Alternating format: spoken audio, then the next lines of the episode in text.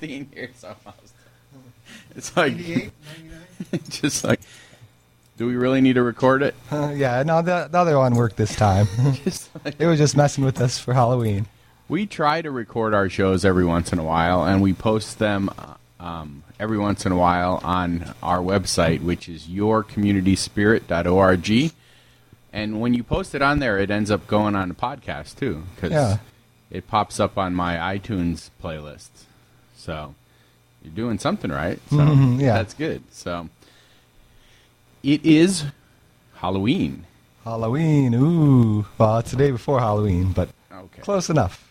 Last night it did get down to zero degrees, but none of my vegetables luckily froze in my garden. Oh, that's good. There was a freeze advisory a week ago, and I or so maybe two weeks ago, and I put sheets over it, and I forgot to put sheets over my plants last night. Oh. But they looked okay this morning, so we'll see when the sun hits them. Do they go into shock and say, "Hey"? So Yeah. You might have to eat what you got if, if the, any of them froze. It's like, well, it's I'm finally getting a lot, a lot of tomatoes. So Oh, just oh, like, there you go, just in time. the weather is weird. yeah. Protests are putting a serious dent in tar sands expansion. All of those marches, rallies, arrests, and inflatable pipelines are working. That's the main finding of a report released le- this week by a pro clean energy group, Oil Change International. Hey, wait a second. I have a group like that. It's called. O- Um, no, that's Oil Addicts Anonymous. yeah, Oil Addicts Anonymous. Just like There's even a song about it. it's like, according to the report, public opposition has been successful in stopping or delaying tar sands pipeline construction in North America. The existing pipelines carrying oil from Alberta's star- tar sands region are 89% full, meaning that expansion of tar sands development depends heavily on new pipelines to get that oil to market. Oil Change International models find that without new pipelines or expansions on existing routes, tar sands producers will run out of pipeline capacity by 2017. There are four major proposed pipelines that are key to the expansion of the tar sands. Keystone XL, which runs from Alberta to the Gulf Coast of the United States. So we're going to have it run through our country, but we're not actually going to use it because it's going all the way to the coast. hmm yeah. I don't know. May, do we get to tap into it every once in a while? And wait, those are called leaks. Leaks, yeah. we get to accidentally tap into it. So, so there's the Keystone, the Energy East, Northern Gateway, and the Trans Mountain Expansion, all of which run through Canada. These projects are all facing major opposition, the report notes. Keystone XL has been embroiled in protests, legal suits, and delays for six years, and the Canadian pipelines are all facing protests, both from citizens and from elected officials. The country's new Prime Minister, Justin Trudeau, has said he opposes the Northern Gateway pipeline. In order to expand tar sands production, at least one of these pipelines will need to be approved, the report states. Quote, the tar sands have ran out of room to grow. Aren't you supposed to say have run out of gas to go? Mhm, yeah. Just like, wait, that's too good of a. Too good of a metaphor. Production is close to peaking, and now it's time for a recognition that tar sands production has no place in a climate safe world. yeah.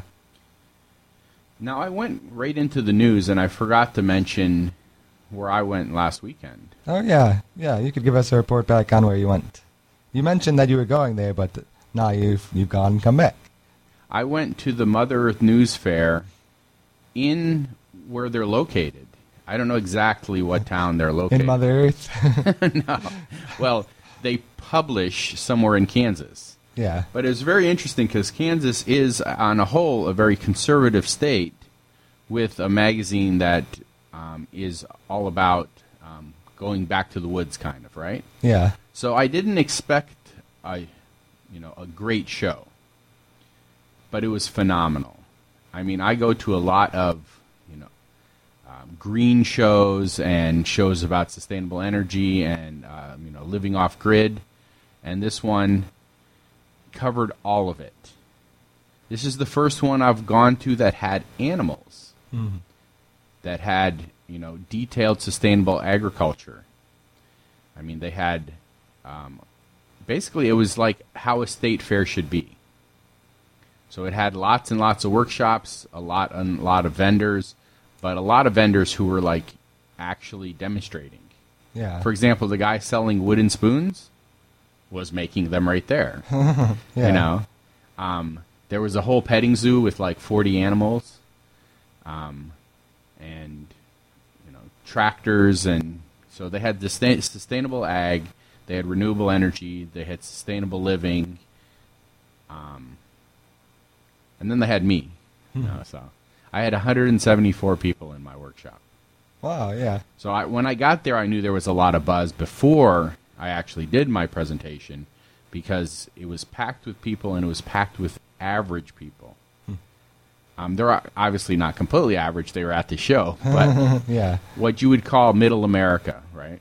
Yeah. I mean, um, So it wasn't people who were living out in the wilderness. It wasn't like no, it wasn't the people who were talking about it and and kind of you know like my way, you know, I don't know.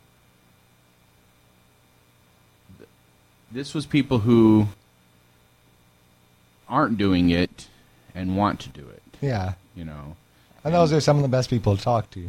Correct. Because if people are already doing it, they could just end up talking to each other. And That's how a lot of the green shows are. Yes. Yeah. I mean, it's people who, you know, go to a green festival to just like meet other people who are doing the same thing. So this is the buzz and the energy in this show was phenomenal because it was people who were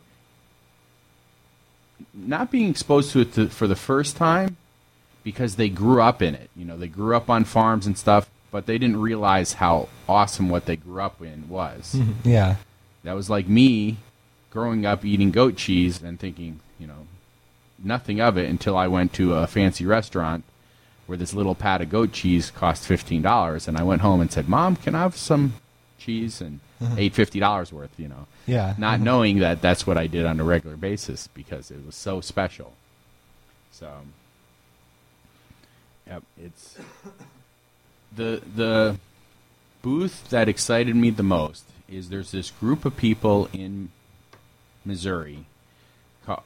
Let's see, the Open Ecology something or other. Basically, they've designed um, a small. I don't know how you would describe it. Um, transformer. That basically it's the power unit, and then you hook all these different attachments to this power unit to make, you know, dozens of different machines. Yeah. So it could be a tractor. You could be you could hook a bucket loader to the front of it. It could be, you know, and it's um, it's very, I don't know, apocalyptic looking because, I mean, it doesn't have all the fancy covers of, you know, I mean, uh, most tractors you don't see all the machinery. They've got like metal covers on it Yeah. or you know of um, a skid steer or any of those machines, they have things that cover the motor and stuff. Here they don't. They just it was all out in the open hmm. with all the you know hoses and machinery and it didn't even have a seat. You just stand there at the controls. Yeah. so yeah. Well, you should keep their address so that when the, the apocalypse happens and society collapses, you know who's got that kind of machine. It's just like- Because that sounds like a useful multi-purpose machine. Well, I mean, their whole goal is to basically you just buy one machine and then you buy attachments for it. Yeah. So you don't have to have, you know, I mean, a regular farm has to have um, a lot of different uh, pieces of equipment. Yeah. And so, So you buy this, and then it's like you need a tractor. There's an app for that, and you, you attach the the tractor. I I got a bumper sticker that shows a cat, and it says there's a nap for that. Yeah. like, so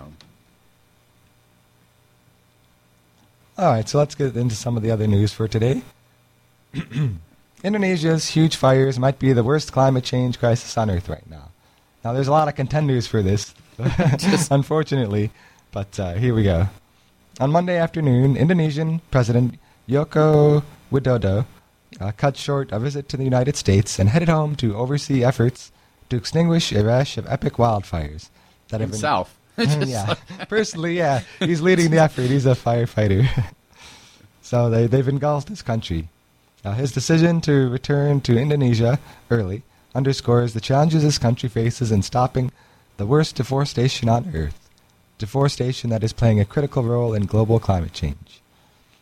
the United States coal fired power plants are the number one source of carbon dioxide emissions, followed by tailpipe emissions from cars and trucks land use, which is a term climate wonks use for emissions that come from the land rather than from human-made infrastructure and vehicles, uh, actually offsets some of our pollution, 13% here in the U.S. Well, they call it carbon sequestration, where Yeah. the soil actually absorbs the carbon from the air and sucks it in because it likes it to grow things. yeah, we've got enough forests and wilderness here that it's offsetting some of our pollution. But on a global scale, in most places, land use is a source, a source of greenhouse gas emissions. Well, that's not because of the land; it's because of deforestation. Yeah, it's because they've deforested it. Now, the biggest culprit is deforestation. Living trees store carbon, and dead trees release it back into the atmosphere as they decompose, or in this case, as they burn. Because in Indonesia, that's what's going on with most of the trees. Land use is representing 61% of that country's greenhouse gas emissions. That means deforestation causes far more climate pollution than all of the country's cars and power plants combined. So there's a ton of deforestation going on in Indonesia. even higher than Brazil. It says, Yeah. which contains most of the Amazon rainforest. So this all adds up to global scale pollution. Indonesia is the world's fifth-ranking greenhouse gas emitter, coming right behind Russia and India. In other words, we can't stop climate change without saving Indonesia's rainforest. Yeah. And the fact that it's fire is a big deal too because it's not only are they taking away those trees, but they're turning them into smoke, you know. And that's that's how they deforest in Indonesia. That you know, in other countries they might cut the trees down. Yeah. In Indonesia, they actually light them on fire. Yeah. And so, And you know, there's to some extent that's illegal. There are some laws limiting that, but people do it anyway. Um, and so a lot of burning going on. and the thick blanket of haze that is stretching from the country across Southeast Asia has caused at least 10 deaths from haze-related illnesses and over half a million cases of acute acute respiratory illness. Yeah. So, why does that affect us besides the pollution? Well, our snacks and makeup are part of the problem. Of course, Indonesians aren't chopping and burning down trees for fun. Besides logging, one of the main sources for clear land is the plant African oil palm, the fruits of which are used to produce palm oil. And of course, palm oil is the world's most popular form of vegetable oil, and half of it comes from Indonesia. It's also found in about half of the processed food you encounter in grocery store, as well as many cosmetics. So, Yeah. now Indonesia has pledged in the climate negotiations coming up soon in Paris to increase its emissions. I said, Yeah. I, I had to reread it there because it said increase the emissions Yeah. over the next 25 years by 29% less. See, it's like mm-hmm. increase it by 29% less Yeah. Than it would have under a business as usual scenario. And that won't be possible without curbing forest fires and deforestation. So, for Indonesia, getting a grip on palm oil producers will be more important than going after power plants. Yeah. And one of the ways that we can help with that in the U.S. is by reducing the demand for this palm oil that comes from burning down these forests. You know, unless you grease my palm, I will not use hmm. your palm oil. Yeah. and there are some programs trying to get, uh, well, there are other kinds of oil you can use, and there are also programs trying to have palm oil that wasn't made that way. So there are a few options for trying to stop that. And, you know, the people of Indi- uh, Indonesia could unite and say, hey, let's stop this. so that's an But I mean, too. it's I mean, It's it's, hard, It's making money. I mean, that you know, it's hard for a country that, you know, their source of income is killing them. You Yeah. know, it's it's hard. I mean, you have to think long term, and it's hard to do that when you're, you know, yeah, when you're broke. right there. You go. I was gonna say, when you're low income. But yeah, that's a problem we face in the U.S. too with people who want jobs and then they're offered fracking jobs or coal jobs and they take it because they're not thinking long term. In crazy weird new news, West Virginia Power Company admits coal is doomed. Wow. On Tuesday, in front of a room full of energy executives, the president of Appalachian Power declared that the war on coal was over. And coal had not emerged victorious. According to the Ch- Charleston Gazette Mail, Charles Patton, president of Appalachian Power, told energy executives that coal consumption is likely to remain stagnant whether or not federal regulations like the Clean Power Plan are allowed to go forward. He also said that in the national debate about coal and climate change, the public has largely settled on the side of climate change. Quote, You just can't go with a new coal plants at this point in time. Patton reportedly said it's just not economically feasible to do so, end quote. Coal-fired power plants are still the primary source of electricity in the United States, supplying the nation with 34% of its electricity. Man, I need to look that statistic up because the last time I looked, it was over 50%. Yeah, it So- used to be higher. I think a lot of it's being supplanted by uh, natural gas. and that's expected to decline in the near future, with the EPA expecting coal share to drop to around 30% by 2030. In fact, this July, natural gas power generation exceeded coal for the second time ever, and this trend is expected to continue if gas prices remain this cheap. To counter the drop on demand, domestic demand for coal, Patton urged executives in the room to quote think globally. Think globally. So And like basically just you know sell it off to the people who don't care. Yeah. So when he says think globally, he's not thinking like think of global warming and try to stop it. he's saying, oh, all the people in the U.S. are wise to global warming now. Let's sell it to people in other countries who haven't figured it out yet. Well, the problem with that is there's not very many um, export terminals that can handle massive amounts of coal. yeah. They tried to expand the export terminal. I remember in the West Coast, Yeah. a couple of them to ship out, you know, Wyoming coal, and they got shut down. They weren't able to expand the terminals to be able to handle coal. Yeah. So, I mean, it costs a lot to ship it, and so Yeah, both in terms of money and in terms of energy. And there was there was both protesting resistance to those expansions and also institutional resistance. The people in positions of power who said no, it's not a good idea. well, it, and it wasn't a good idea because it would cost a lot. Yeah. it, it's, it wasn't just like you know environmental on the on the protest for the people. Yeah. It was we don't want to provide something that will pollute the planet more. yeah. On the on on the side of the executives, they're like, um, this is just not economically feasible. Yeah. It's like you want us to spend all this money to expand our shipping for you know a blip. Yeah. Of- a blip on the radar. Yeah. So hmm. Yeah. So let's see. In other news, elevated CO2 levels directly affect human cognition.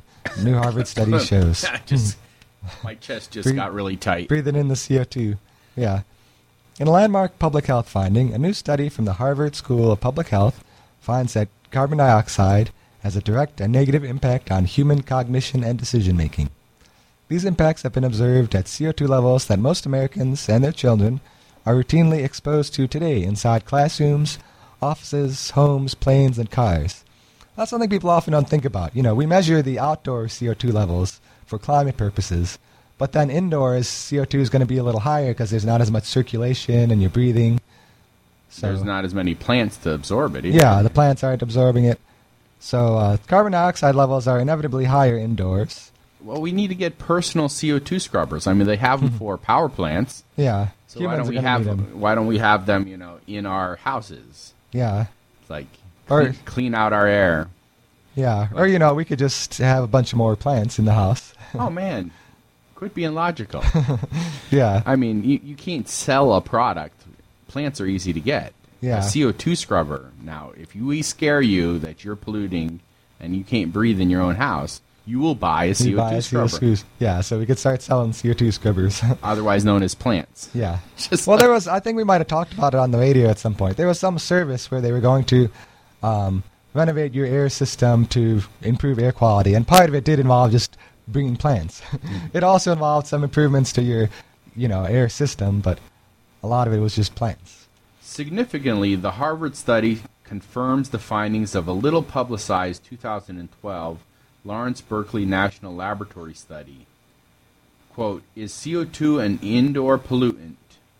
Direct effects of low to moderate CO2 concentrations on human decision making performance. They need to come up with like better titles of things. It's like, are you dying Yeah, because you breathe? because you breathe. like- Yeah. I'd read that one. Yeah. yeah. Well, and part of what's interesting to, to me about this is I'm worried it might be one of those feedback loops with global warming. Like if atmospheric CO2 gets up to like 600 parts per million just in the outdoors, then it'll just constantly be at a, a thousand indoors, and then we'll make poor decisions about global warming. well, we just make poor decisions, period. yeah. so if we get to that point, it'll be like just like the ice melts more quickly because there's less reflective surface, you know. We'll be making dumber decisions about global warming because there's too much CO2. So let, let's deal with the problem now before it gets to that. and Tanzania plans to light up a million homes with solar power. That might be dealing with the problem a little bit.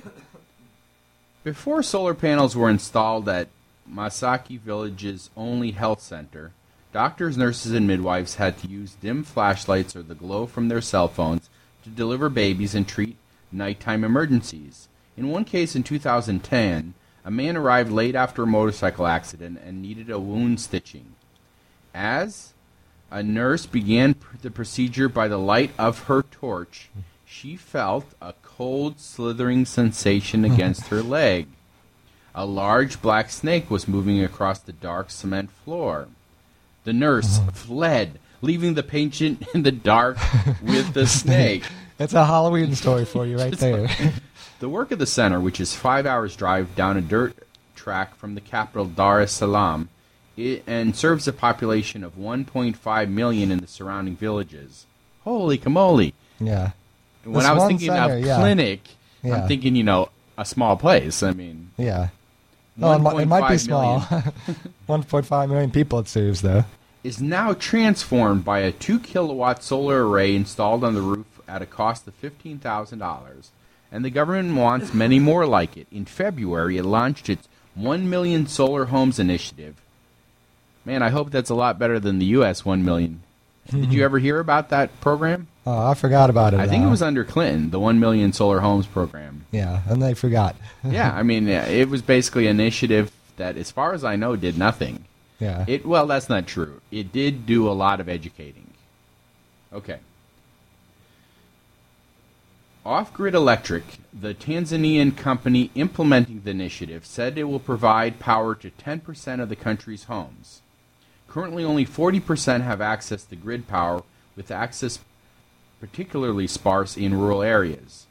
The challenge across Africa is daunting. Earlier this year, a report by Kofi Annan's African Progress Panel spelled out that excluding South Africa, which generates half of the region's electricity, sub Saharan Africa lose, uses less electricity than Spain. It would take the average Tanzanian eight years to use as much electricity as an average European consumes in a single month. That's a European. I don't even want to think about an American. Just like the report titled Power, People, Planet Seizing Africa's Energy and Climate Opportunity called for a tenfold increase in power generation to provide all Africans with access to electricity by 2030. Now, when they're saying access to electricity, they're talking about a light bulb, yeah. you know, or a light bulb and, you know, a radio. So, if this shortfall is made up largely with fossil fuels, particularly coal, then the impact on the world's climate will be significant. But solar is dropping rapidly in pricing and starting to compete with fossil fuels. yeah. And in, you know, basically in areas that don't have electricity, solar wins out hands down. Yeah, because it takes energy and money to build all that infrastructure. You know, because it's massive in- infrastructure oftentimes for a big coal plant or, you know. So this this is one of those cases where it's a clear benefit to the people and to the planet. Yeah, the best program I ever was involved with was after Haiti had you know the massive destruction. I um, talked with a nonprofit where basically they wanted to provide a clinic, but they didn't weren't able to you know do it cost free. Yeah. So basically, they they designed we designed a clinic and uh, internet cafe side by side, completely off grid. And so the clinic, you know, had all their equipment all solar powered, completely off grid, and then the internet cafe had um, tablets, and basically you you know you paid to use the internet or um, you know to have someone look something up or print something out, or if you wanted to even bring your phone in or your um, computer in to charge it, Yeah. those were all fee-based services, along with actually a small cafe or coffee and stuff. And so basically, it's the idea is it's completely self-sustaining. The money from the internet cafe pays for the services like the satellite internet and pays for the medical supplies to provide. Um, I don't think they do free, but it's like you know, ten percent of the normal cost. Yeah. because people um, people don't respect free. Mhm. So Yeah, but they'll respect cheap. All right, so almost out of time here. Frankenstein Friday is today, last Friday in October. Got Halloween coming up tomorrow. Lots of exciting stuff going on for Halloween. carve a pumpkin day. That's no surprise. If you do want um, to enter the pumpkin race, which is tomorrow, um, registration at one, pie eating contest at 140, and then race at two. If you would like to enter the race but need help building your racer, go to the Murdale Safe Halloween, and um, like 10 till noon, there'll be people there helping build racers. Mm-hmm. So. All right, some events coming up. We've got the Safe Zone Halloween Party. It's coming up on Friday from 5 p.m. to midnight at Gaia House Interfaith Center. Safe Zone Halloween Party is an opportunity for students and community members to have fun on Halloween weekends in a safe space free of alcohol. They welcome people of all faiths, beliefs, sexual orientations, and gender identities, so it's safe for everybody. And it's over at Gaia House Interfaith Center, 913 South Illinois. Starts at 5 p.m. with greetings, uh, mass craft activity, paper jack o' lanterns, and then they'll take a break for the Women Center's Take Back the Night March. And then, you know, people come back afterwards for games, movies, a costume contest. That's tonight. Yes, tonight at Gaia House. And as I mentioned, the Take Back the Night March leaves 7 p.m. from the Gaia House Interfaith Center to march to the Town Square Pavilion. And this is an international event with the mission of ending sexual violence in all forms. This is usually a couple hundred people come together and march along. And so dress warm and show up before 7 p.m. because that's when they leave from the Gaia House Interfaith Center.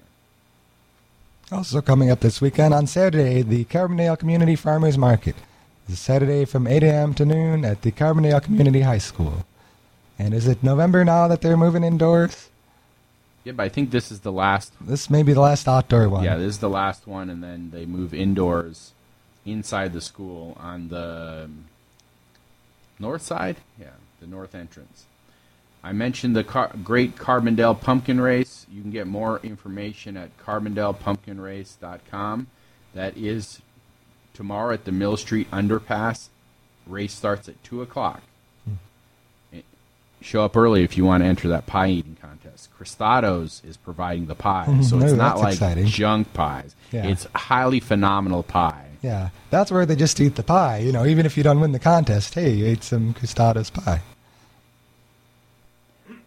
On Sunday, November, November. November. Where'd that mm-hmm. come from? Just come back and sucker punched me. November is Sunday. The Labyrinth, and it's the monthly Labyrinth Walk is held the first Sunday of each month from 7 to 8 a.m. at the Labyrinth Peace Park, north of Gaia House Interfaith Center.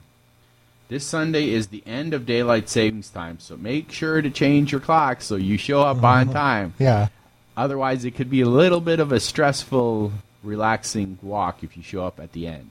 Yeah. Like- Well, with the let's see, we're falling, we're falling uh, back, so now they would actually get there early. so if you get there and there's nobody there, check and be sure if you set your clock.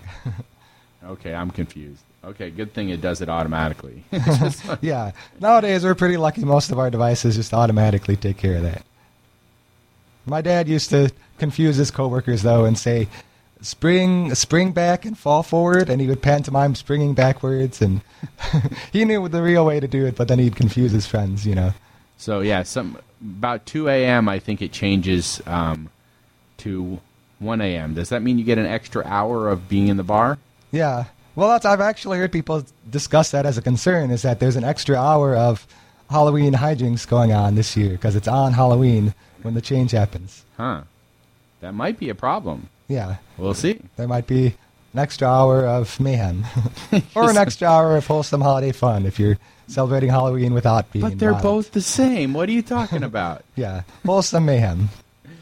So you have listened to another phenomenal half hour. In case you didn't know, this was phenomenal. Yeah. Half hour of your community spirit on your community radio.